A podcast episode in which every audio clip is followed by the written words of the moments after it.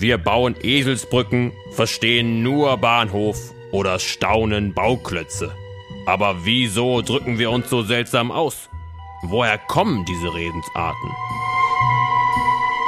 Inspektor Wirbelwort ermittelt. Wenn wir uns unterhalten, passiert es schnell, dass wir Dinge sagen, die nicht für alle Ohren bestimmt sind.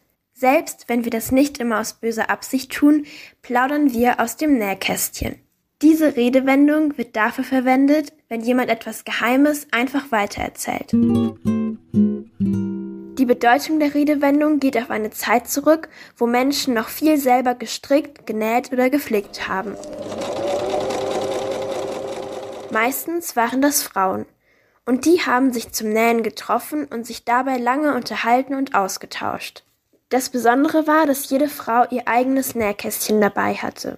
Und weil sonst niemand Zugriff darauf hatte, haben sie ihre Nähkästchen nicht nur für ihr Nähzeug, sondern auch noch für ganz andere persönliche Dinge genutzt, nämlich für Geheimnisse. Besonders gerne haben sie zum Beispiel ihre Liebesbriefe daran versteckt. Wenn die Frauen sich dann alle zum Nähen getroffen haben, haben sie die Geheimnisse dann gerne ausgepackt und diese Briefe vorgelesen. Sie haben sich heimlich hinter verschlossenen Türen, aber mit offenen Nähkästchen über ihre Beziehungen und die neuesten Gerüchte der Stadt unterhalten. So haben sie viele Geheimnisse geteilt und einander anvertraut. Daraus ist die Redensart aus dem Nähkästchen plaudern entstanden. Heute benutzen wir den Ausdruck immer noch, obwohl wir natürlich längst keine geheimen Briefe mehr im Nähkästchen verstecken. Oder doch?